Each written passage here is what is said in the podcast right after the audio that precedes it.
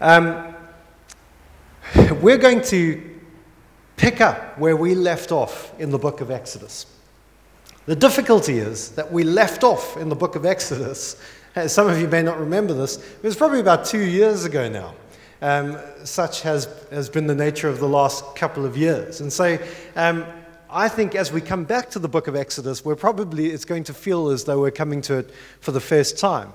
And the additional difficulty with that is that we're jumping in at chapter 13 because we ended our previous uh, series on chapter 12. So, most of us know the story of the book of Exodus. It's one of the most foundational events in the scriptures. It's foundational because all the way through the Old Testament, God's people are told to look back to the Exodus as being their primary motivation for understanding who they are and how they ought to live, and why it is that they are who they are and living the way that they live. But actually, as we get into the New Testament, we see that the New Testament continues to look back to the book of Exodus to describe not only what it was, uh, not only to help us understand who the Israelites were, but to help us understand who we are. In that sense, we have this common ancestry, this common history with, between the church and the people of Israel. We are both people of the Exodus. So if you read through the New Testament and um, uh, 1 Corinthians chapter 10, Paul is saying their history is our history. They heard the gospel same as we heard the gospel. They were baptized same as we were baptized. And all the way through, these parallels are being drawn, and we're told to learn from their mistakes. Don't make the same mistakes they made which meant that they had to wander in the wilderness for 40 years and were not allowed to enter. Learn from it. Learn from their grumbling. Learn from their idolatry. Learn from their sexual immorality. Repent of those things. And so the book of Exodus is really, really important for us as Christians. It's not just, it's not just something that is of sort of mere historical curiosity for us, it is our story. It is the shape and the pattern of who we would be ultimately and chiefly because of what the Lord Jesus has done for us. And what we have seen in the book of Exodus so far has been God's mighty hand to deliver his people from slavery in Egypt. The book of Genesis leaves where God's people have moved into um, Egypt the, Joseph is in prime position. He's looking after God's people there, and they are thriving and they are growing. The book of Exodus begins by telling us, but the problem is now there's a new governor, and God's people have grown and thrived so much that they're becoming a threat to the Egyptian people. And so the new emperor of the, of the um, or ruler of the Egyptians decides he doesn't want he doesn't like what's going on with the Israelites and he puts them into slavery to keep them under control. And in the slavery, it becomes so hard and so brutal that they cry out to the Lord for help. God's people, oppressed by slavery, crying out for help. And this is where God intervenes. He reveals himself to Moses, first of all, through the burning bush I am who I am. Then he sends Moses to the Israelites and he gives, them, he gives him miracles to perform, to persuade them that he is in fact sent by God. And as he's sent by God to the Israelites, they believe. They believe that this is a prophet sent by God. And so then God sends Moses to the, um, to the Pharaoh, to the ruler of Egypt, and says to him, Let, God says, Let my people go. But as you know in the story, the Pharaoh uh, does not let them go. His heart is hardened both by himself and by the Lord. And so he refuses to let them go. But this is all part of God's plan because God is going to, through mighty acts of power, through the power of his right hand, reveal himself not only to the Israelites, but to all of the world through what he is going to do in Egypt and through miracle after miracle, through act of judgment after act of judgment, he reveals himself. So, all the way through that early chapters of Scripture, then you will know that I am the Lord. And so it comes to the point where God has almost rescued his people, the grand climax with the, the, the last plague that comes over the land of Egypt, the plague of the death of the firstborn. And this plague is distinct from some of the other plagues in that it's not just falling over the whole land, uh, not just falling over the Egyptians, but keeping the Israelites safe. It's falling over everyone. And so the only way the Israelites could be kept safe was to take the blood of the lamb that was sacrificed in the place of the firstborn of that household and put that blood on the doorposts of their house so that when the angel of death appears, he will pass over that house because he's seen that a death has already taken place. There has been a sacrifice, a death in the place of the firstborn. So the angel of death would pass over, hence the Passover meal. Now, this is where we're at in terms of the story. The Israelites are there. They've just experienced the Passover, and they've just been told to, to get out of Egypt take all their things and go. But they haven't actually left yet. And so, before we even get to the end of that rescue story, it's like the whole story pauses.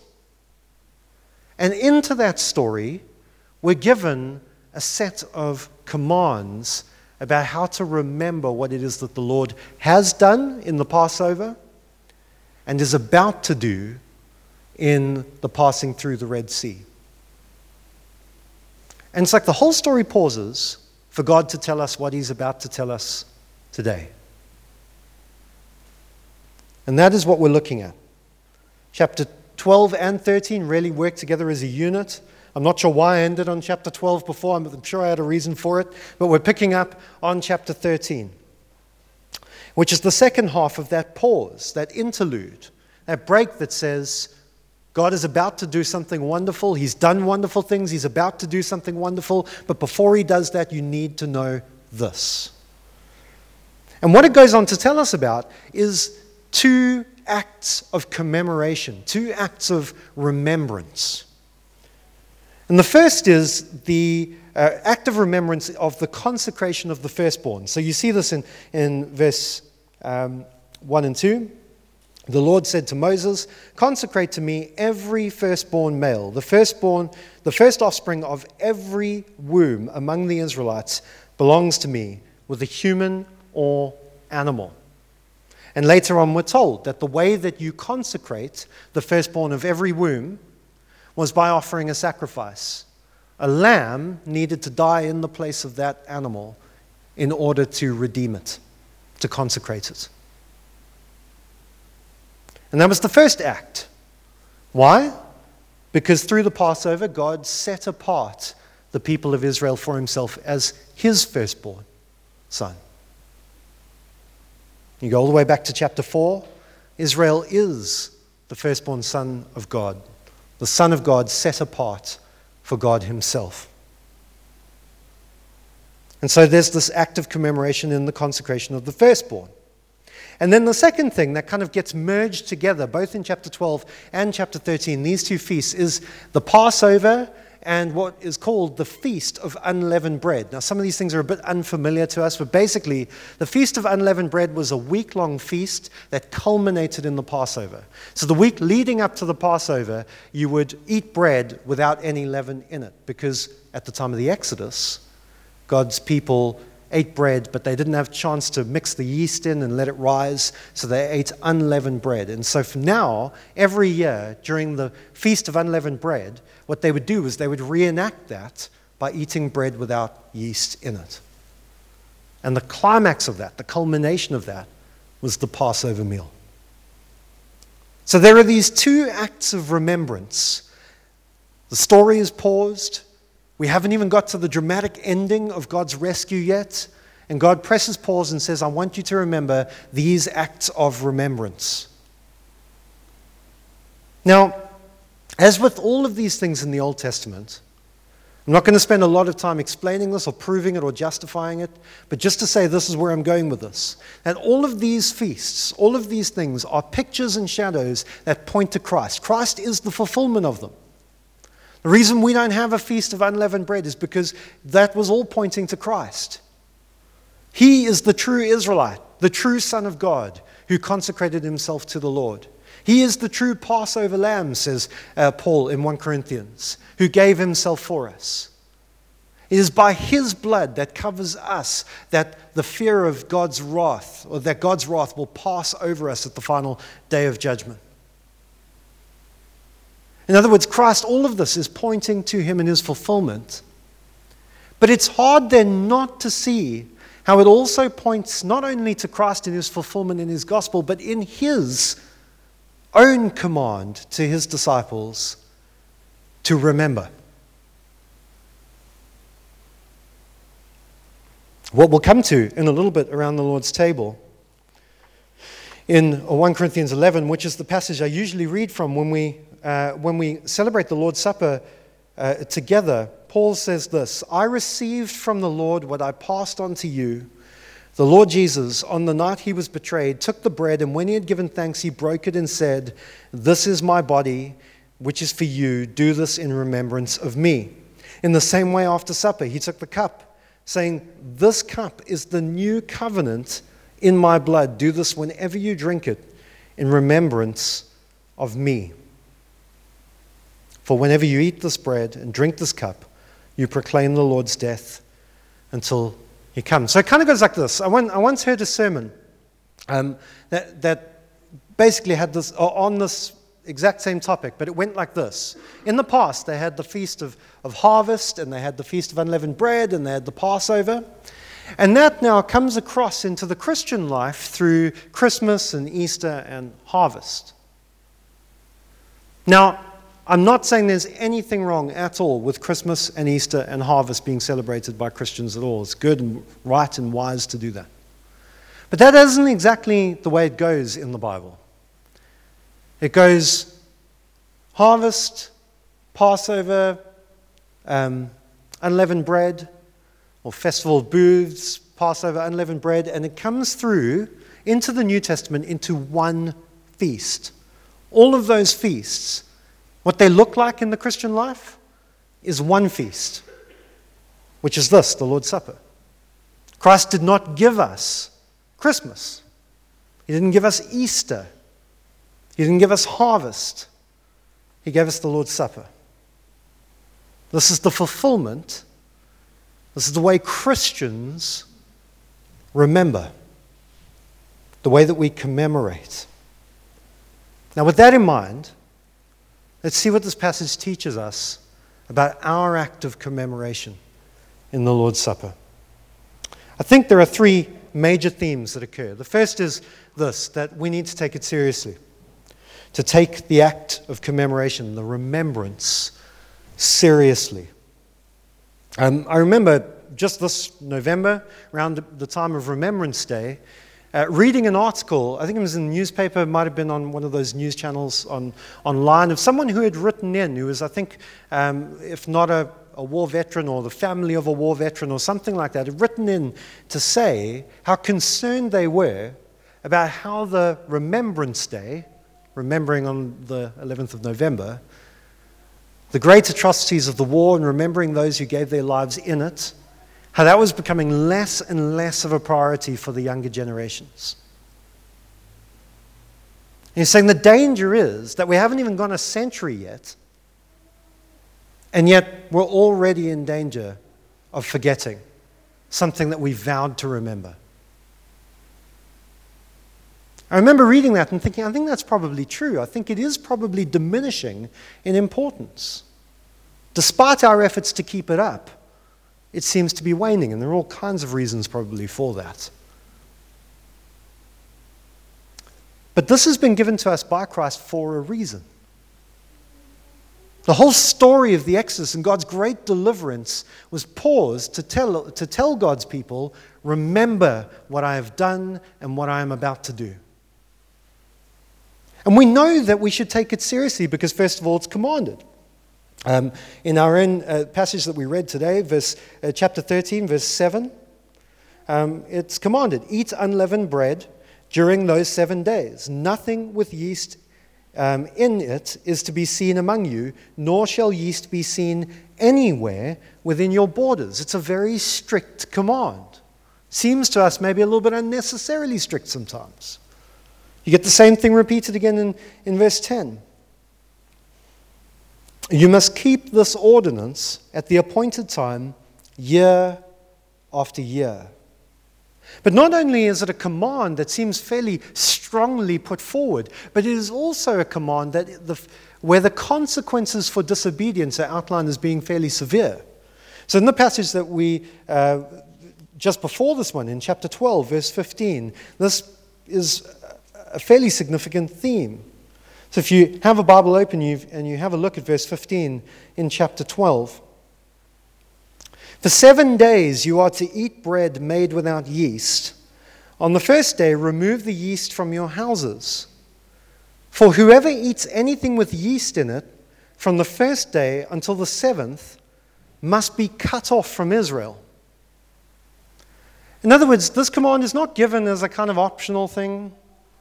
It's not given as something, well, as a suggestion or something that would be wise to do and unwise not to do. No, if you do not do this exactly as I tell you to do it, then you will be cut off from the people of God. In other words, this is paused in the, in the drama of all that God is doing. Paused, remember, I want you to keep this and I want you to keep it absolutely. Why? Because I think God knows that if we don't, we will do the same thing that is happening to Remembrance Day where it is just going to diminish and diminish and diminish until it is forgotten. So we know it's serious, and we know we should take it serious because it's commanded, and the consequences for disobedience are fairly severe, very severe, the most severe that they could be. We also know that everyone amongst the Israelites were commanded to keep this. So, again, chapter 12, verse uh, 3, 6, 16, 22, 47, all say this is for all of God's people. Across the people of Israel, everybody needs to keep this meal. But it is exclusively for God's people. So it's for every single one of God's people, but it is, it is exclusively for God's people. So again, in chapter 12, verses 43 to 45, we see this that unless somebody has been circumcised and brought into the people of Israel, they must not participate in it. No sojourner, no foreigner, no slave, nobody, unless they are members of the people of Israel, they cannot participate in this meal. In other words, all of this is screaming at us that God takes the commemoration of the Exodus very, very seriously. But we think, okay, but this is the Exodus. This is not New Testament. Things work very differently in the New Covenant, don't they? God is not so strict and not so severe in the New Covenant. I think sometimes we, we are, tend to think that. We tend to buy into a kind of way of thinking that the God of the Old Testament and the God of the New Testament, if they are the same, are in a very different mindset. And actually, the God of the New Testament is chilled out quite considerably. But then, when we read about what happened in the New Covenant, you remember Ananias and Sapphira? In the book of Acts, that as the church was being formed, Ananias and Sapphira thought fit to lie to the Holy Spirit and to the apostles to say that they had, in fact, given all the money. They said they had given all their money, they didn't have to, but they said they had given all their money, and in fact, they had kept some for themselves, and God struck them down. It sounds very Old Testament, doesn't it? And yet it's very much in the New Covenant. Now, that isn't to say that we should expect that kind of thing to happen every week. Just because it happens once in the Bible, it means that it genuinely happened, but it might have happened to teach us a lesson that holiness is just as important in the New Testament as it is in the Old Testament.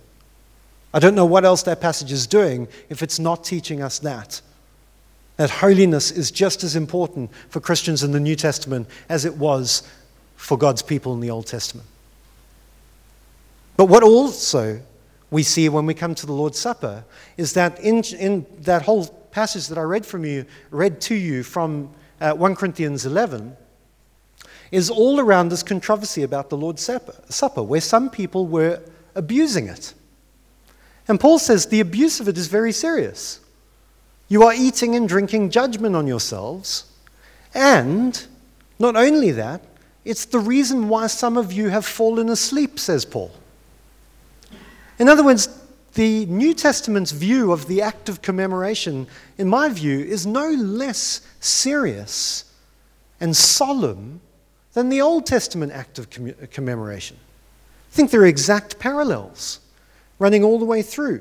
It's commanded by us through the Lord Jesus Christ. The consequences of disobedience are being put to sleep, are eating and drinking judgment on ourselves. It's for all of God's people, but it is exclusively for God's people. That is, those who've received the covenant sign to come into God's people. Whether you're an Anglican or a Baptist or a Methodist or a whatever, doesn't matter. It's faith in the Lord Jesus and an expression of that faith in receiving baptism that matters. There are parallels here, exact parallels with the Lord's Supper. But I think we sometimes tend to think any serious devotion to a ritual like the Lord's Supper is almost Pharisaic. But that isn't what Pharisaism is. Pharisaism was empty rituals. Pharisaism was going through the motions with a heart far from God. The motions, the feast, is given to us by Christ. It's not empty. But we can go through it with empty hearts. And we have to be very careful about that. But that doesn't mean we don't take it seriously. We should. We do. Because we want to remember not simply God's mighty hand revealed in the Exodus, but his mighty hand revealed in Christ. Christ, the Passover lamb. Christ, our deliverer from slavery to sin and death. Christ, our redemption. So we should take it seriously. That's the first thing. The second thing is this that we should listen to it carefully. We should listen to it carefully. One of the, the most curious things about, or, or most curious miracles in the New Testament for me was when the Lord Jesus comes across a man who is blind. And he, unlike every other miracle that the Lord Jesus performs, where, where he just says, be healed, or stand up, or take up your mat and go, or uh, be cleansed, just by speaking, he performs miracles. In this particular miracle, he decides to, to make mud with his own saliva and then rub that mud on the eyes of the blind man. Now, why? Why didn't he just speak it directly like he had done it on every other occasion? And I'll be honest with you, I don't know the answer to that. I don't know why. It's, it's curious. But for whatever reason, on that particular instance, the Lord Jesus decided to use means to perform his work, to use an instrument to do the healing that, yes, he could have done just simply by speaking, but he chose not to. I think this is a similar way to the way that we should think about the Lord's Supper and baptism the way that the Israelites were to think about the Passover and the Feast of, of Unleavened Bread and the harvest. Is that this is God that, yes, while He could have simply just directly through His Spirit caused them to remember, God has chosen to use means to cause us to remember. So when um, Moses is describing the command to them, he constantly describes to them that this is to be something that is like a symbol. So, chapter 13, verse 16, and it will be like a sign on your hand and a symbol on your forehead that the Lord brought us out of Egypt with his mighty hand. Now, we know that the Israelites actually did end up having these phylacteries, which were little boxes strapped to their wrist and their forehead that had portions of the scriptures in them. And they would wear those as a way of keeping God's word close to them at all times, as a way of not forgetting the word of God. But I don't think that act of wearing a phylactery, I think that comes in Deuteronomy. I think here it is just simply saying that the act of commemorating a feast is like that. It's, it's kind of symbolically like the phylactery. That when you keep it, When you keep it diligently and seriously and you pay careful attention to it, it is a constant reminder to you not to forget the mighty hand of the Lord. This is what this is all about. 13, verse 14. In days to come, when your son asks you, What does this mean? say to him, With a mighty hand, the Lord brought us out of Egypt, out of the land of slavery. This is about God's mighty hand of rescue. It's interesting, though, that when we think about God's mighty hand, you go back to chapter 7 and verse 15, and God presents the reason for his mighty hand. It is through his mighty hand that we will know who he is. So, the reason we need to commemorate is not simply to know about what God has done or to know how powerful God is, but to know who God is. It's to know him, to have fellowship with him, to remember him.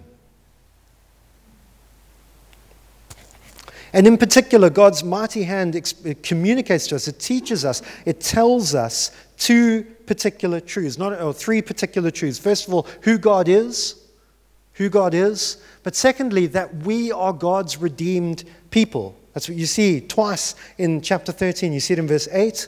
On that day, tell your son, do this because of what the Lord did for me when I came out of Egypt. And then again in verse 14, which we've just read, with a mighty hand, the Lord brought us out of Egypt, out of the land of slavery. It is redemption. We are God's redeemed people. He has bought us back at the cost of the blood of the Lamb. He has purchased us from slavery for Himself. That's where that word redemption comes from. It's a marketplace term. You could buy someone back from slavery and set them free. But if you bought them, if you bought them back from slavery, they belong to you. And so the act of redemption leads to another message that is being communicated through these feasts, and that is consecration. So verse 8 leads into verse 9. So, verse 8, do this because of what the Lord did for me when I came out of Egypt. Verse 9, this observance will be for you like a sign on your hand and a reminder on the forehead that this law of the Lord is to be on your lips.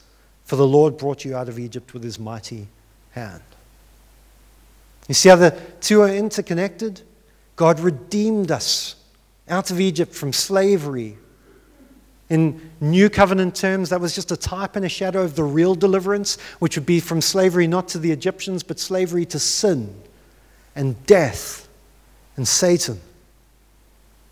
We are released from slavery to those things.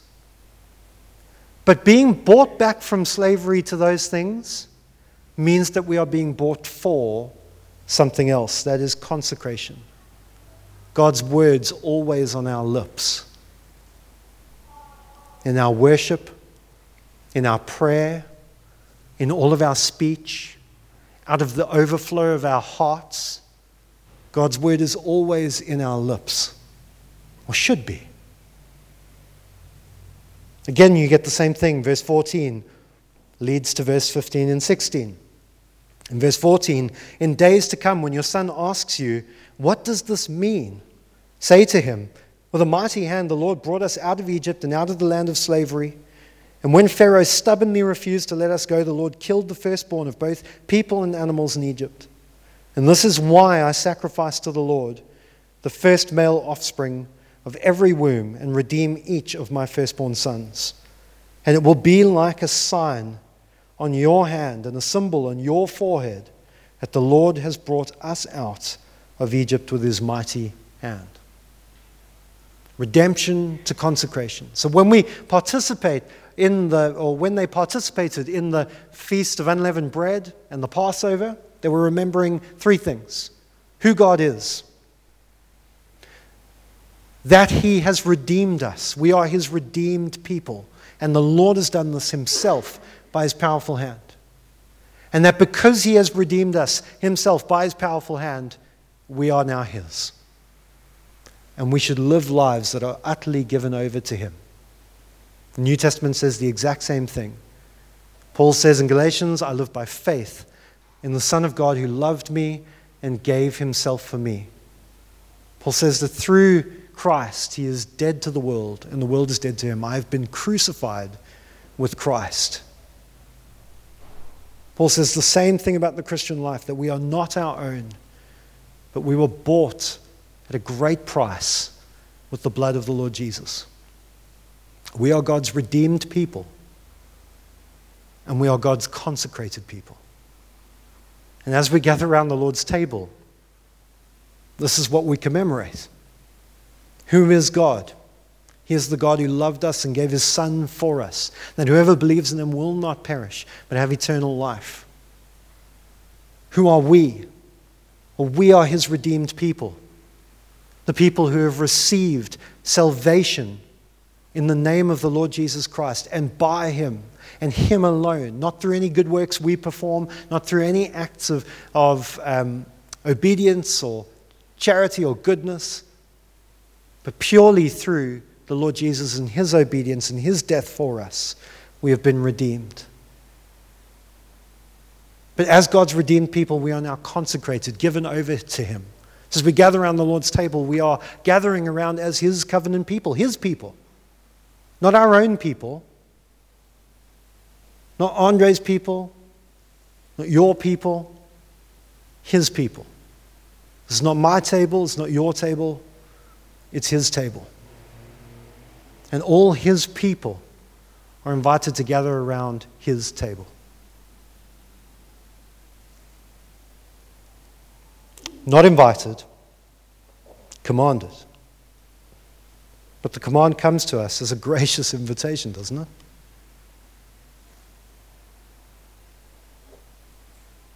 We need to take it seriously. We need to listen to it carefully.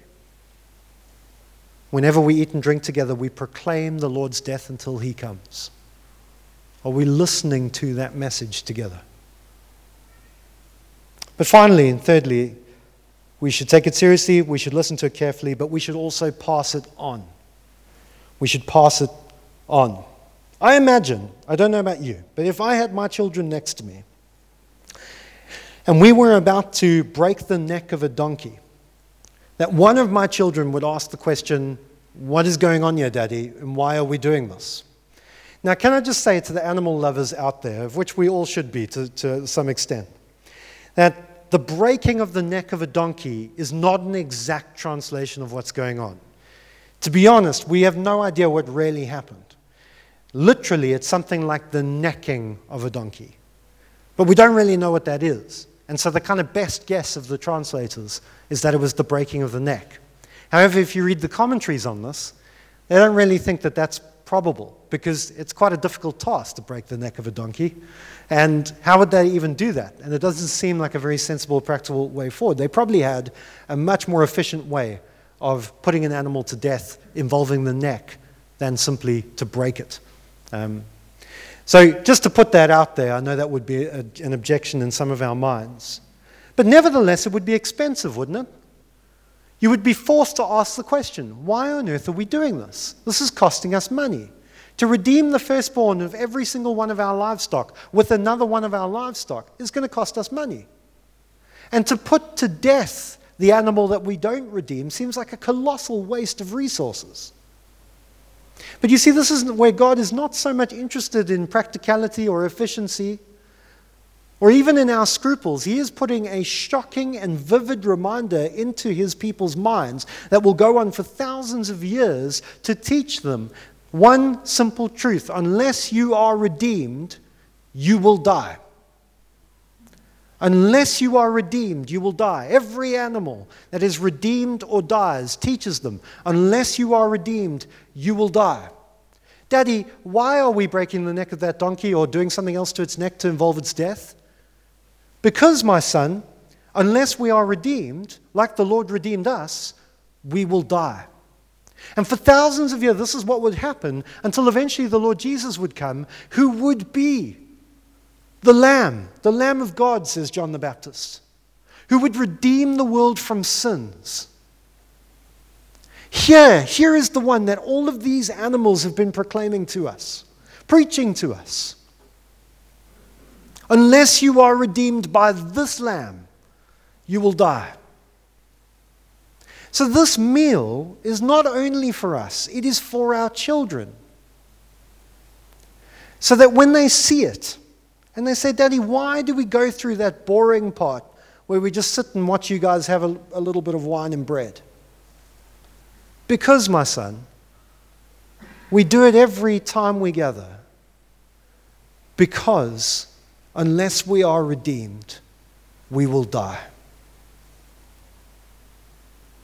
But it seems so expensive, an expensive use of time, an expensive use of wine. By the way, I know the wine doesn't taste very nice. We're, we're upgrading the wine. It's going to cost us more money, but we're upgrading it. There we go. Okay? But why? Why spend all that money on much nicer Merlot, Merlot non alcoholic wine?